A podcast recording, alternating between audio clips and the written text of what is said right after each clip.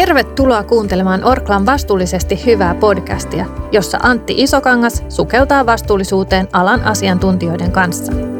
Luvassa rentoja keskusteluja tärkeästä aiheesta.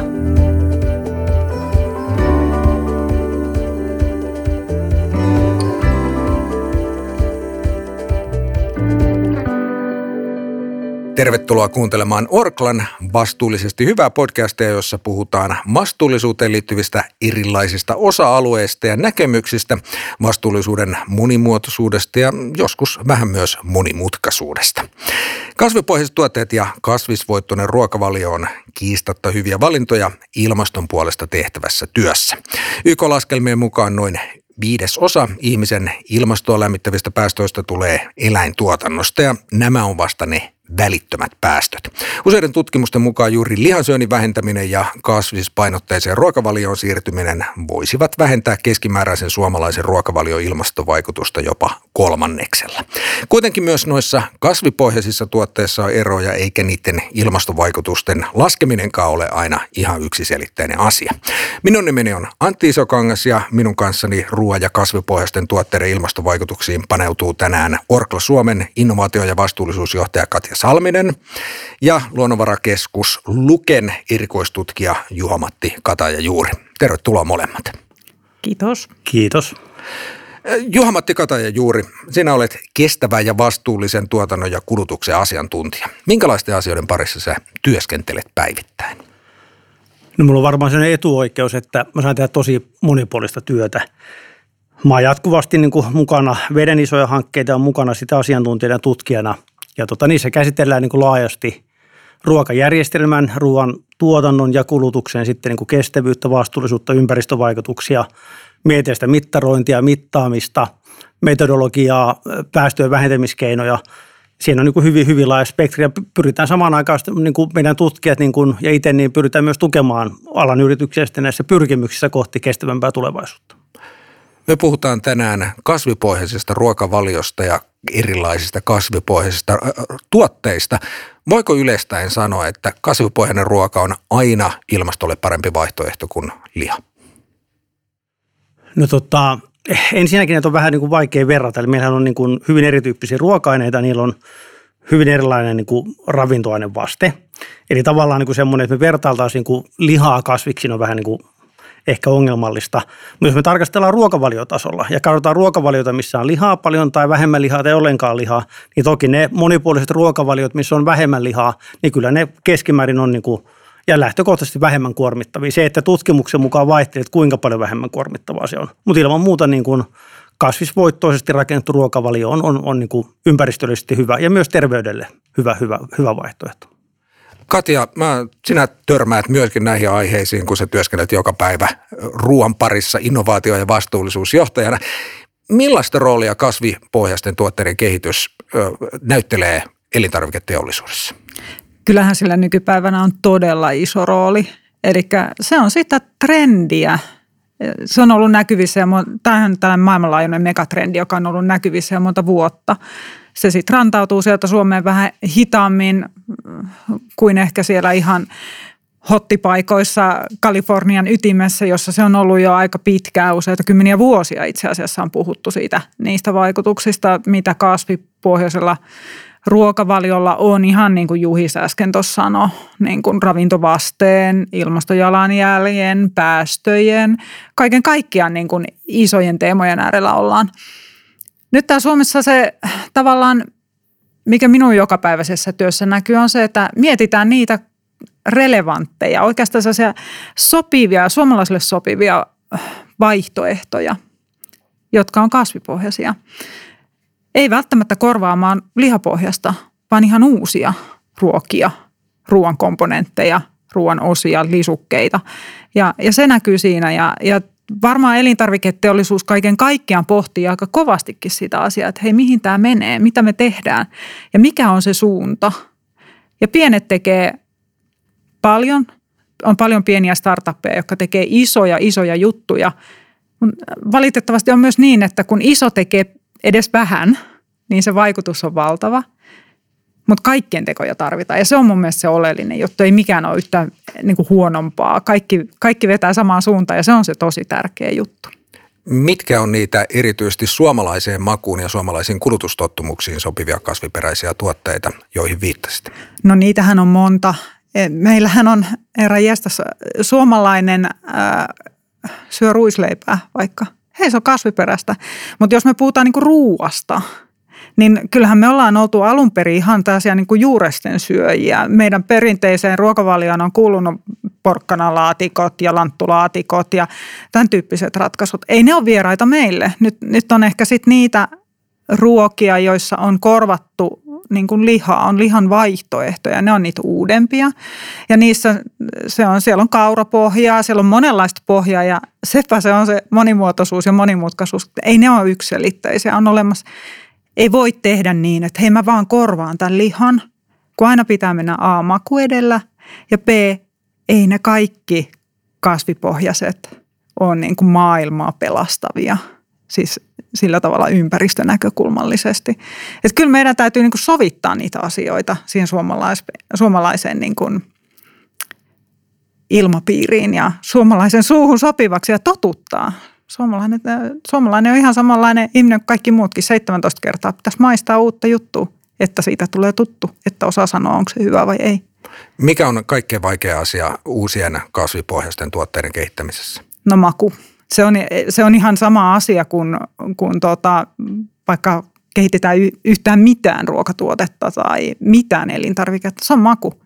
Millä saadaan se maku olemaan kohdallaan ilman, ja sitten kun meidän täytyy miettiä, että, että jos me tehdään kasviperäinen tuote, niin ei se saa olla yhtään huonompi miltään muilta olo, niin kuin ominaisuuksilta. Ei se voi olla hirveän suolainen tai ei se voi pitää sisällään mitään valtavaa so- piilosokeria tai valtavaa kuormaa lisäaineita. Tämä on sellaista niin kuin painottelua sen asian kanssa, mutta maku, makuhan se pitää olla niin, että se tulee valituksi. Ei riitä, että joku kokeilee kerran ja toteaa, okei, hyvä, mutta en mä syö tätä enempää, ei maistu hyvältä. Yksi hyvin tyypillinen kasvipohjainen raaka-aine, mitä käytetään varsinkin lihan proteiineja korvaamaan, on soija ja siihen liittyy tietysti kaiken näköisiä sekä terveydellisiä että ilmastollisia näkökohtia. Minkälaista työtä te, te Orklalla tehdään soijan parissa? No se on ollut aika pitkäjänteistä työtä, että, että ensinnäkin soijan käyttö ja, tai soijan käyttämättömyys on, on sellainen niin kuin kehitys, mitä me ollaan ajettu jo aika pitkään ja soijan määrä raaka-aineena on vähentynyt ihan selkeästi vuosien myötä ja se ei ole enää preferoitu raaka-aine. Sillä on paljon hyviä ominaisuuksia, en, en kiistä sitä ollenkaan. Soija mm, on raaka-aine siinä missä muutkin, mutta – toki sen ilmastovaikutukset, esimerkiksi se, että me, me tiedetään Orklasta yhtään ainutta sademetsää ei kaadeta meidän soijan takia. Ja, ja käy, pyritään käyttämään sertifioitua, tiedetään mistä se tulee, mutta mun mielestä suurin se semmoinen, mitä me teemme sen asian eteen, on se, että, että pyritään siihen, että se soija ehkä vähentyisi sieltä raaka-ainelistoista ja pääraaka-aineena. Hyviä korvaajia tulee koko ajan – mutta se vaatii tietenkin työtä ja kehitystyötä. Se vaatii sitä keittiötyötä. Tehdään erilaista reseptiikkaa sitten.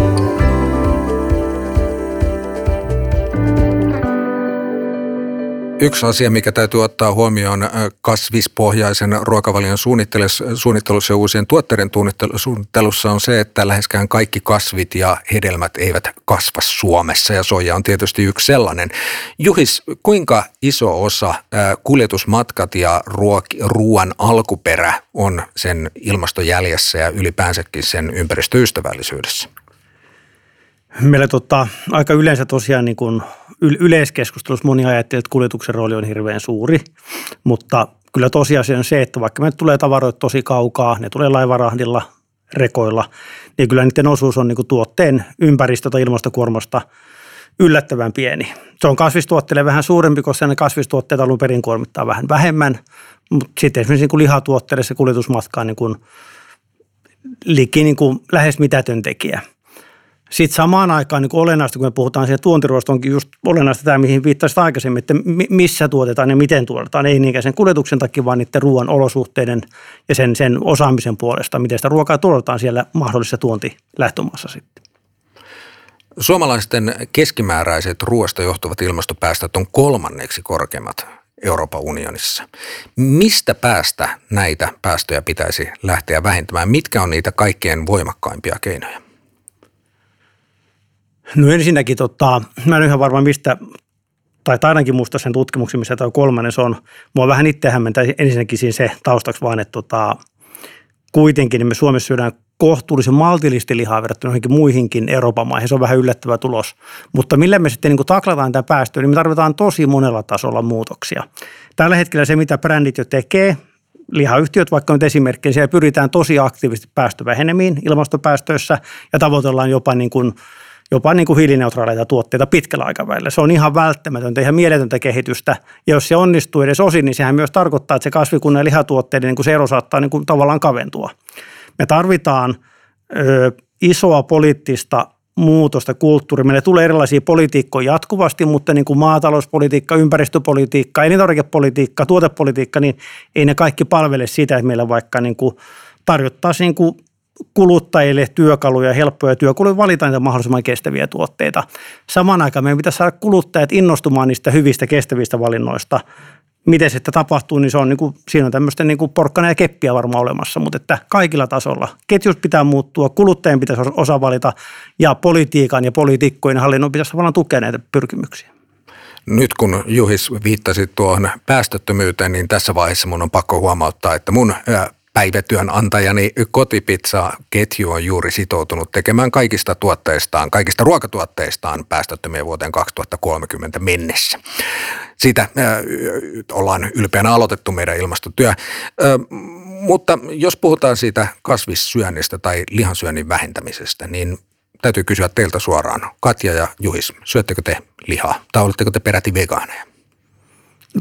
Itse olen ollut sekasyöjä aina ja on, on tällä hetkelläkin – se, mitä omassa niin kuin ruokavaliossa on muuttunut tässä pikkuhiljaa, kun tavallaan niin kuin perehtynyt tämän aihepiiriin ehkä muutenkin, niin, niin kuin punaisen lihan käyttö on vähentynyt. Tavallaan tullut korvattua tosi paljon niin kuin valkoisella lihalla. Mutta edelleen tiedostat omassa perheessä, niin meidän pitäisi saada vielä enemmän sitä niin kuin hyviä kasviksia monipuolisesti ja vaikka kotimaista kalaa sinne lautaselle. Että ei tässä niin kuin hirveän niin kuin aina voi hyvällä omalla tunnolla kumminkaan sitä todeta, että kyllä meillä kaikki tehdään näin. Että tota, samaan aikaan me tutkitaan ruokahävikkiä paljon ja myös sitä aiheutuu kotona, niin että tota, ollaan kyllä kaukana täydellisestä. Entäs Katja? No mä olen kasvissyöjä, mutta perheessä kaikki muut ovat sekasyöjiä. Ja, ja tota, viittaan tuohon Juhiksen sanomaan, että ei tavallaan niin kuin pitää ymmärtää se, että mikä kellekin on sopivaa missäkin elämänvaiheessa. Ja jos perheessä on, on alaikäisiä, niin mä oon itse ravitsemustieteilijänä sitä mieltä, että sekasyönti on, on todella terveellinen – ruokavalio kasvavalle lapselle. Ymmärrän senkin, että vegaanilapsetkin varmasti selviävät hengissä, enkä halua ketään tuomita. Se on jokaisen oma valinta. Ja se on tosi henkilökohtainen asia, että, että minkälaisen ruokavalion syö. Ja, ja tota, toi, mitä Juhistos sanoi omasta, oman perheen esimerkiksi ruokahävikistä ja, ja punaisen lihan määrän vähentämistä, ihan saman ilmiön voin sanoa. Et meillä, meillä perheessä kyllä eilenkin mökkirannasta 11-vuotias nappasi aika iso hauen ja se savustettiin ja loppuperhe sitä söi ja minä kyllä muistin sen maun suussani, mutta, mutta tota, en ole tehnyt kasvisruokavalio päätöstä sillä tavalla, että, että nyt tämä on niin kuin jotenkin idealistinen valinta, vaan se on ehkä semmoinen kokonaisuus, johon on, on sitten herännyt. En tuomitse ketään. Mun mielestä se on ihan todella henkilökohtainen asia, että kuinka kukainenkin syö. Tähän täytyy muistuttaa kuulijoita, että itsekin olen sekasyöjä. Ää, kyllä erityisesti punaisen lihan syönti on vähentynyt todella rajusti viimeisten vuosien aikana, kun näistä asioista on oppinut, oppinut enemmän, mutta kyllä aina silloin tällöin, varsinkin kesällä, kesällä sitäkin maistetaan. Mutta tässä välissä käydään tutustumassa niihin vaihtoehtoisiin proteiineihin. Otetaan soittoa Elintveito Lindmanille, joka on Orkla Uuden vaihtoehtoisten proteiinien liiketoimintayksikön johtaja.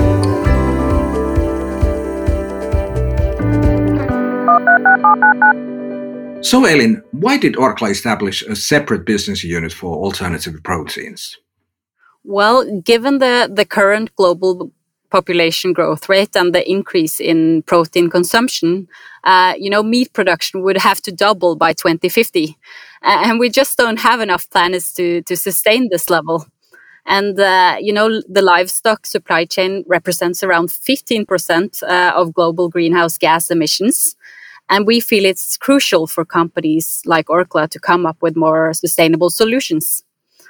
And uh, our view is that we're we're in the beginning of a shift towards alternative protein sources, and, and we just consider this to be perfectly aligned with with Orkla's mission of uh, improving everyday lives and having a positive impact uh, on the world around us we're seeing a change with consumers as well. Uh, their their consumption patterns are changing. Uh, they want to eat more uh, healthy and sustainable, uh, and uh, so they're they're changing their habits and shopping habits as well.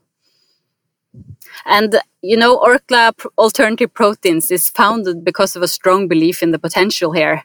Uh, and uh, with this, Orkla is strengthening the organization and making investments to, to complement Orkla's winning approach of driving growth in the local companies like uh, Orkla Finland. Well, now that Orkla has uh, a separate business unit, Orkla Alternative Proteins, what is Orkla's current status regarding plant based alternatives?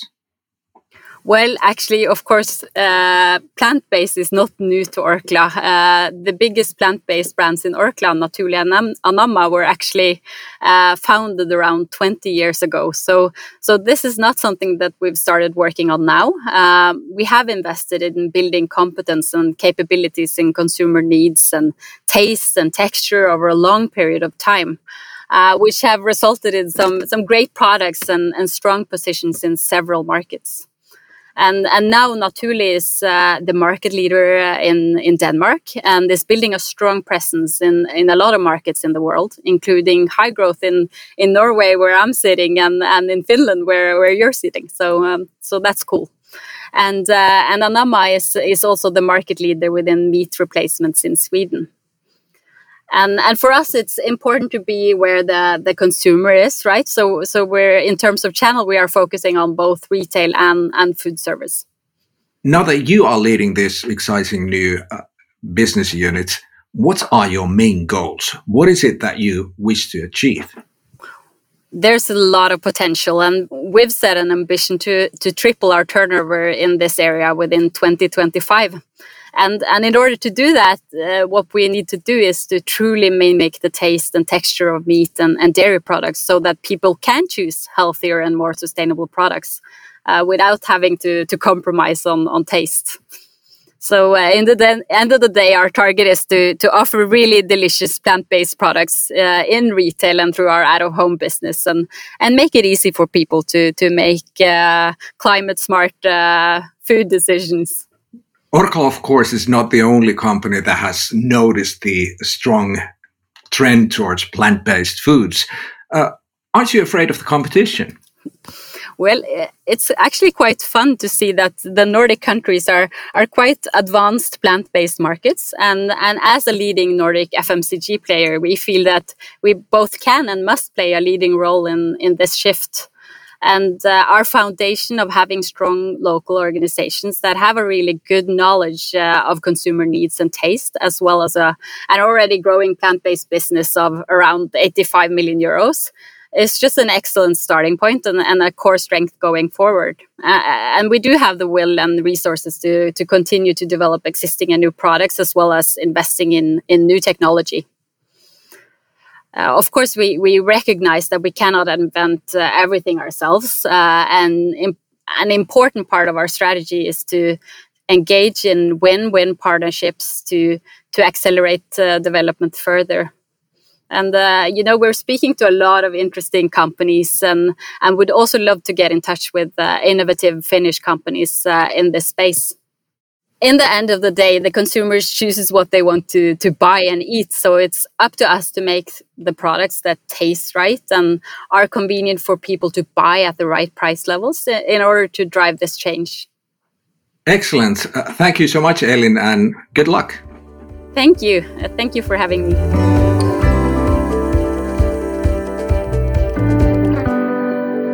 Me aloitettiin keskustelemalla siitä, kuinka monitahoisia asioita ruoan ilmastovaikutukset on, kuinka vaikea niistä on viestiä kuluttajalle ja myöskin siitä, kuinka vaikeita näitä asioita on mitata mitenkään yksilitteisesti. Keskustellaan siitä hieman lisää. Juhis, miten ruoan ilmastovaikutusta mitataan? No tota, aika, aika laaja kysymys. Mitä, ennenkin voidaan mitata monin eri tavoin, mutta periaatteessa lähdetään siitä, että meidän pitäisi tuntia se koko tuotteen takana oleva toimitusketju. No siellä on sitten erilaisia prosesseja lähtien maataloudesta – tiloista ja niiden tilojen panostuotannosta, lannoitteiden tuotannosta, kalkin tuotannosta, sitten siellä on kuljetuksia. Kaikki nämä vaiheet, mitä siellä elinkaaressa tai toimitusketjussa on, niin niistä pitäisi pystyä muodostamaan massa-energiataseet. Ja kun me sitten kumuloidaan siinä ketjussa sitä laskentaa, niin lopulta me saadaan periaatteessa niin kuin yksinkertaistettuna sen lopputuloksena sen yhden tuotteen tai tuoteperheen hiilijalanjälki. Ja siinähän mitataan silloin kaikkia erilaisia kasvihuonekaasupäästöjä, jotka yhteismitallistetaan lopuksi sitten hiilidioksidiekvivalenteiksi. Eli meillä on mukana ne keskeiset maatalouden kasvihuonekaasupäästöt, kuten vaikka metaani ja typpioksiduli silloin. Tämä oli ehkä niin kuin yksinkertaistettu kuva. Sitten kun mennään siihen laskentaan käytännössä, siellä on lukuisa joukko tosi haastavia asioita, menetelmällisiä asioita, valintoja, joita sitten se laskijan tulisi tiedostaa ja tehdä sitten mahdollisimman oikein. Katja, Elintarviketeollisuutta on kritisoitu usein siitä, ettei se viesti riittävän selkeästi niistä ilmastovaikutuksista. Miten ilmastovaikutuksista voi viestiä niin, että tavallinenkin kuluttaja ymmärtää sellainenkin ihminen, joka ei ole opiskellut hiilidioksidiekvivalentteja? Ihan älyttömän hyvä kysymys. Se on varmaan ehkä semmoinen, niin kuin, mitä me ollaan pohdittu tosi paljon, että ihan, ihan niin kuin tavan kuluttajalle eikä oikeastaan tavan ammattilaisellekaan ole kauhean selvää, että hei, että meitä, meitä perään kuulutetaan niin kuin show your numbers, näyttäkää lukunne. Ja sitten kun me, jos me vaikka näytetään jotkut luvut, niin mitä se kuluttaja niistä hyötyy, kun onko se niin kuin, onko niin kuin 0,28 hyvä vai 28 hyvä vai 2800 hyvä vai peräti 28 000 hyvä ja niin kuin mikä – että hevosen päätä vai, vai niin kuin hiilidioksidiekvivalenttia, joka on niin kuin suureenakin aika isolle osalle vielä varsin vaikea ymmärrettäväkin, että mitä se oikeasti niin kuin tarkoittaa. Ja me ollaan tehty tästä itse asiassa hankkeen opiskelijaryhmien kanssa ihan tässä parikin tutkimusta, että miten näistä pitäisi viestiä. Mikä olisi niin kuin semmoinen hyvä, hyvä tapa viestiä niitä juttuja et, ja missä että onko niinku nettisivut se kaikkein paras vai somemainonnassa niin kuin jossain alalainerina vai, vai miten tämä kuuluu tehdä. Ja, ja kyllä sieltä aika selkeä tulos tulee, että hei, selkeää väri liikennevalosysteemiä pakkaukseen. Että me halutaan nähdä nämä pakkauksissa. Että se on se mitä. Ja se, että onko se numero niin, että miten se numero niin kuin suhtautuu siinä väriskaalalla. Niin se on se lopputulema, mikä sieltä on. Kuluttaja haluaa tietoa. Kuluttaja haluaa ihan valtavasti tietoa. Ja sitten kuluttaja haluaisi ymmärrettävää tietoa, että hei, tää, jos mä otan tällaisen, jossa on tällainen A-kirjain, niin onko tämä A parempi kuin toi D vai onko ne justiin toisinpäin? Kun tässähän ei ole yleistä standardia.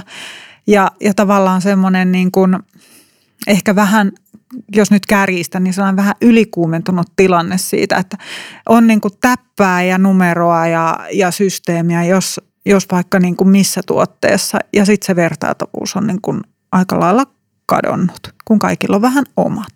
Että kyllä mä katson niin kuin palvovasti tuota Juhista, että, että kehitä nyt sellainen niin kuin standardi, jota voi käyttää kaikki toimijat ja, ja että sieltä löytyisi sellainen niin kuin – en mä nyt sano, että yksilitteinen totuus, mutta semmoinen, josta, josta me voitaisiin niin kuin kaikki ammentaa sitä. Ja kun kaikki haluaa vaan hyvää, sehän on se juttu. Kaikki haluaa, että, että on niin kuin mahdollisuus valita ja että voi tehdä niitä hyviä valintoja.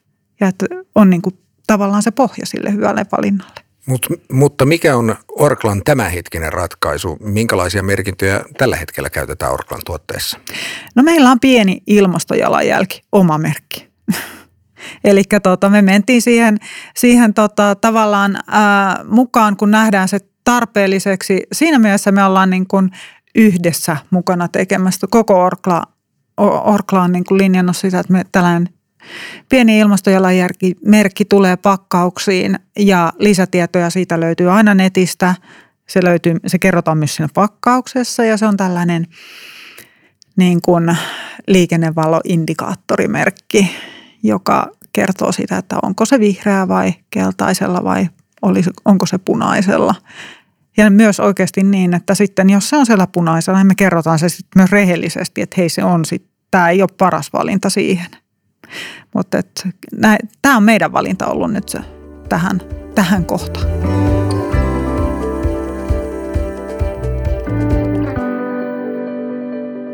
Silloin kun minä tai kuka tahansa muu tavallinen kuluttaja menee ostamaan vaikkapa uutta jää kaappia tai pesukonetta, niin siellä on energiatehokkuudesta hyvin selkeät merkinnät ja siitä on aika helppo päätellä, että se A-kirjaimella varustettu on parempi kuin se D-kirjaimella varustettu ja sitten sen pohjalta voi tehdä oman budjettinsa rajoissa ihan järkeviä valintoja. Juhis, milloin ruokaan saadaan vastaava järjestelmä? Tota, kyllä mä uskon, että se toteutuu. Ja mä uskon, että se toteutuu myös sillä tavalla, että siinä olisi niin kuin yrityksillä ja kaupalla ja toimijoilla niin kuin aika, aika yhtenäinen tapa – Sitähän ruvettiin tekemään jo tota yli kymmenen vuotta sitten, ja silloin todettiin, että kuluttajat ei ymmärrä ollenkaan tätä asiaa. Niiltä oli hukas se iso kuva, että ylipäänsä että ruoalla on iso merkitys meidän niin kuin kulutuksen ympäristö- ja ilmastotaakasta. Nyt se ymmärrys meillä ehkä on, niin nyt varmaan aika on kypsempi sille – mutta se, mitä me tarvitaan, me tarvitaan sinne yhteiset pelisäännöt siihen laskentaan, mihin tässä viitattiin. Se on tosi tärkeää, että oikeasti eri toimijat, riippumatta missä kohtaa ketju millainen yritys on, että se laskentatapaus yhteneväinen, mahdollisimman yhteneväinen. Ja sitä meidänkin hankkeessa kehitetään, mutta sitten se viestintä on toinen.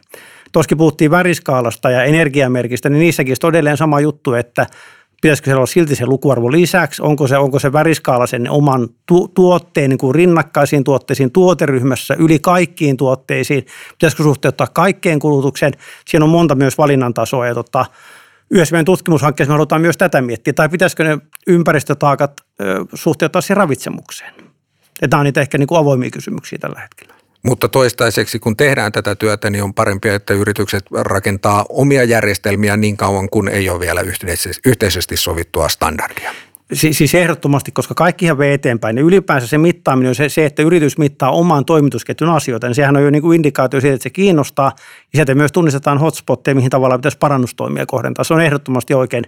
Ja onhan meillä kansainvälisiä standardeja tavallaan. Meillä on niin kuin ison standardeja, meillä on Euroopan komission PEF-standardia – mutta ne on valitettavan löysiä ja siellä on myös tämmöisiä tuoteryhmäkohtaisia täsmennyksiä, mutta sitten ne onkin niin kuin keskenään ristiriidassa toistensa kanssa.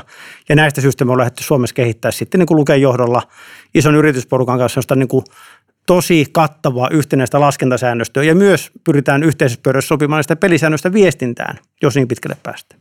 Kun puhutaan esimerkiksi ruoan terveysvaikutuksista, suomalaisilla kuluttajilla on hieman erilaisia toiveita elintarviketeollisuudelle kuin, kuin monien muiden maiden kansalaisilla. Onko suomalaisilla jotain erityisiä toiveita, toiveita kun tulee ruoan ilmastovaikutuksiin, jotka erottaisi toiveet vaikkapa ruotsalaisten tai espanjalaisten toiveista?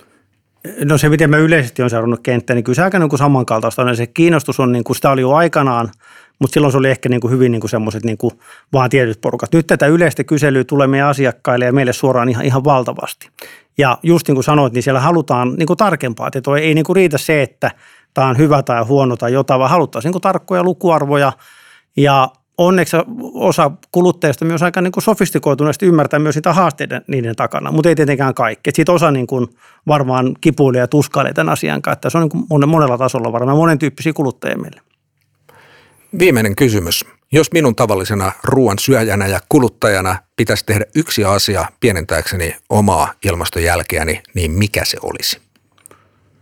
No ky- kyllä se tietysti kaiken tutkimusevidenssin valossa on niin kuin lisätä ruokavaliota kasvivoittoiseksi. Katja. Mä tarkastelisin ehkä ruokahävikin kautta. Eli se, että tota, suurin vastuullisuusteko on se, että ruokahävikkiä minimoi. Eli sitä, mitä syöt, nauti siitä, syö se kaikki. Ja sitten ehkä sellaisena pienenä vinkkinä, niin jos miettii ostokäyttäytymistä, niin tuonne pakastealtaalle voi tehdä sellaisia suuria elämysmatkoja. Se ei ole ehkä aina ollut se trendikkäin paikka, mutta se on sellainen niin kuin ruokahävikin osalta, vastuullisuuden osalta ihan tosi hyvä mesta käydä katsoa, mitä kaikkea hienoa uutta sinne on tullutkaan ja yllättyä positiivisesti. Eli kasviksia lautaselle, lautanen tyhjäksi ja pakasteet ovat ystäviämme. Hienosti summattu. Siinä on monta asiaa. Vastuullisesti hyvää podcastissa on tänään keskusteltu ruoan ilmastovaikutuksista. Ollaan opittu se, että ne ei ikinä ole täysin yksiselitteisiä. Niiden mittaaminen ja niistä viestiminen on monimutkainen asia, mutta jos yksi asia kannattaa pitää mielessä, niin se on se, että kasvispohjainen ruokavalio on todennäköisesti merkittävästi ilmastoystävällisempi kuin puhdas lihan syönti. Toivottavasti pian meillä on ruoassa sellaisia merkintöjä, jotka helpottaa kuluttajan viisaita valintoja. Sitä odotellessa sanotaan kiitokset meidän tämänkertaisille vieraille Katja Salminen Orkla Suomesta ja Juha-Matti Kataja Juuri Lukesta. Kiitos. Minun nimeni on Antti Isokangas ja minä sanon kiitos kuuntelemisesta ja moi. Vastuullisesti hyvää podcastin tuottaa Orkla, joka on Pohjoismaiden johtava päivittäistavaratuotteiden toimittaja. Luotettavat tuotteemme ovat olleet osa suomalaisten arkea ja juhlaa jopa sadan vuoden ajan. Me haluamme olla alamme edelläkävijä vastuullisuudessa ja tehdä vastuullisista valinnoista helpompia. Lisää meistä ja työstämme löydät osoitteesta orkla.fi.